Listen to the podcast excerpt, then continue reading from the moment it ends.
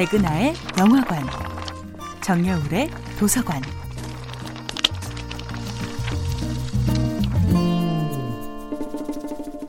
안녕하세요.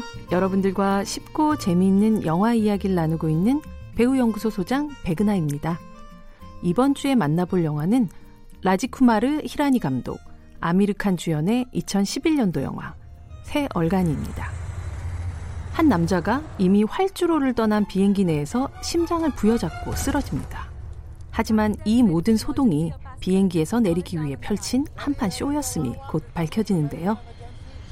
그 이유는 바로 대학을 졸업한 이후 연락이 끊기고 생사조차 알 수 없던 친구 란초를 찾았다는 소식 때문이죠. 비행기를 회항해서라도 찾지 않으면 안 될 만큼 중요했던 친구 란초는 과연 누구였을까요?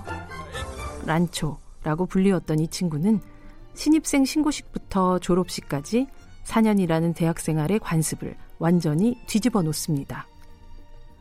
란초의 첫 번째 친구 파르하는 원래 사진작가가 되고 싶었지만 아들의 성공을 바라는 부모님들의 간곡한 기대에 부응하고자 공대에서 원치 않는 공부를 하고 있죠.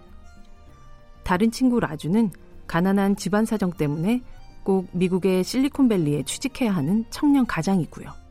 이들 앞에 툭 떨어진 친구 란초는 모범생이었던 두 친구를 단숨에 자신과 같은 얼간이로 둔갑시켜 버립니다.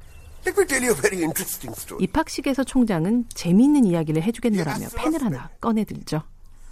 바로 32년 전 자신의 스승에게서 선물 받은 우주 전용 펜인데요.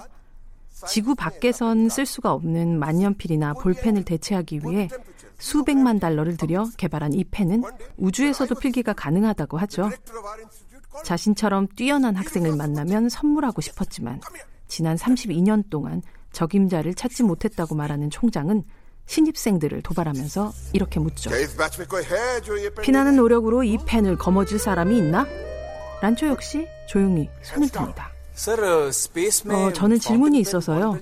지구 밖에서 펜을 못 쓴다면 연필을 쓰면 되지 않나요? 언제나 부당한 관습을 깨기 위해 싸우는 친구. 의문이 생기면 거침없이 질문하는 친구. 이런 멋진 친구를 만날 수 있는 행운은 인생에서 자주 찾아오지 않습니다. 영화 새 얼간이는 얼간이라는 부정적인 말로 수식하지만 사실 한 번뿐인 삶을 가장 현명하게 살아갔던 진짜 천재였던 란초의 삶에 대한 찬가였습니다. 백은하의 영화관이었습니다.